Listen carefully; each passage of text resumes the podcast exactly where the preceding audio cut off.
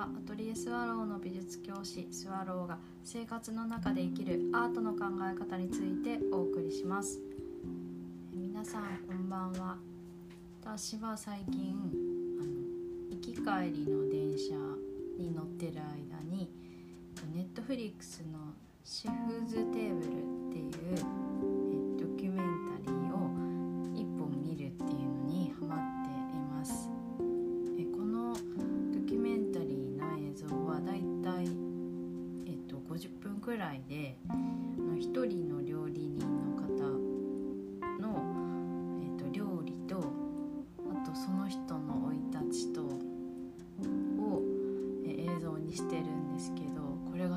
く面白くてあの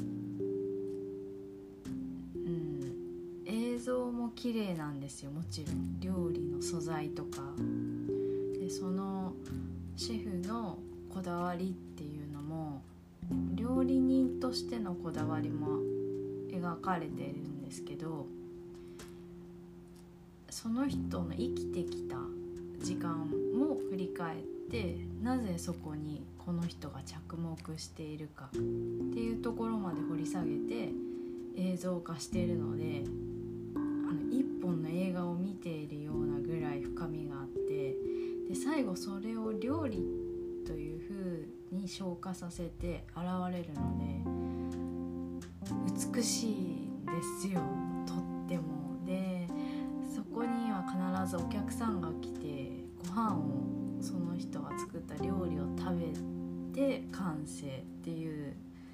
がうんなんか分かち合っているっていうところまで見れるのがいいなと思って見ちゃうんですけどその中ですごく気になったのはあの食材をこう例えば絶滅種みたいな食材の種を率先して使って自分のお店で、えーと、アレンジして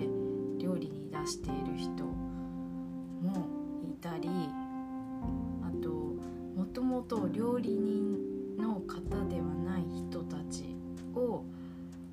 チームとして集めてその結束力を大事にして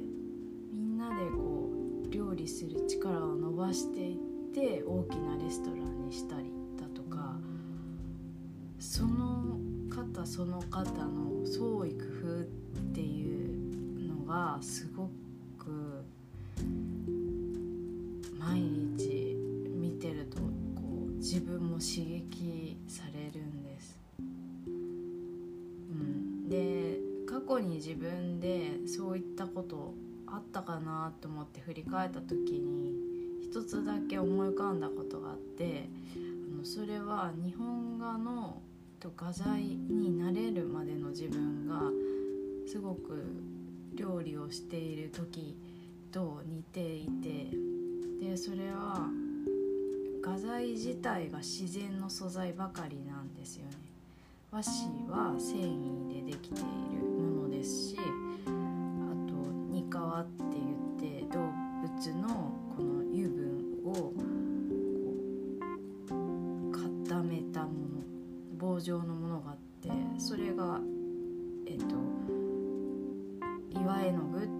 岩を砕いたものの接着剤となって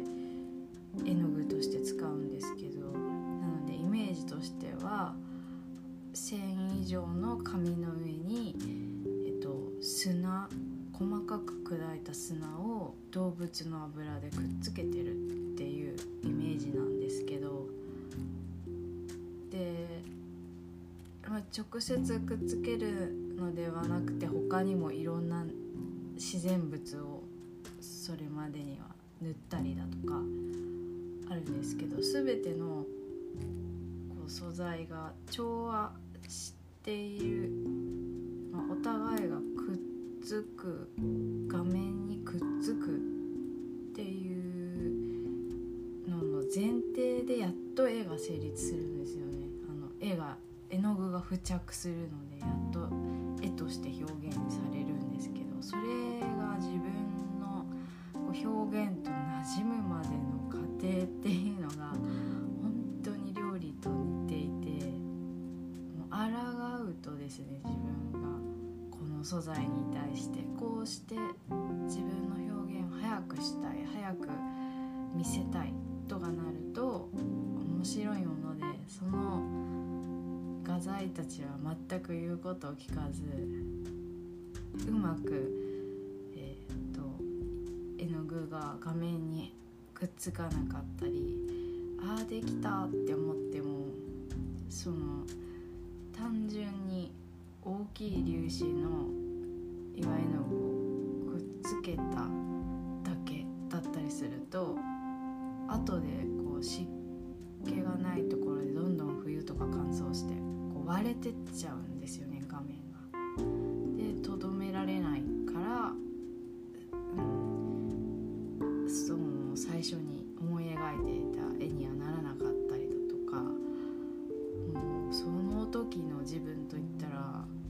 結構もう荒ぶってしまうんですよね。どれだけエネルギーをこう加えても思い通りにならない。けどまあそうこうしてるうちにうんなんか気持ちも落ち着いてきてああ足って水分をこのくらい含むんだとかこの種類の紙はこのくらいこの種類だとこのぐらい乾く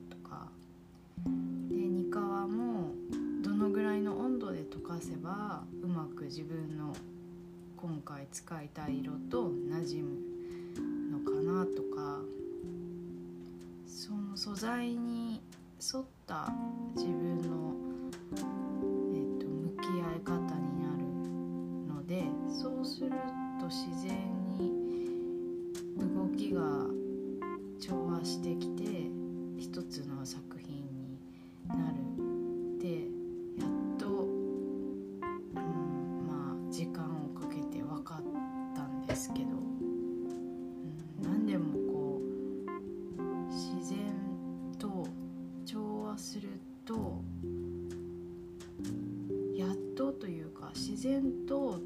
するから強くメッセージを伝えられたりだとかみんなに分かる分かりやすさが出たりだとか、うん、共有できるところまでこう持っていける状態を持っていけるんだなって思います。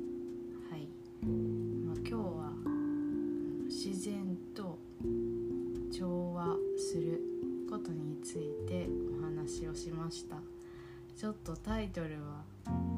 大まかな感じなんですが、うん、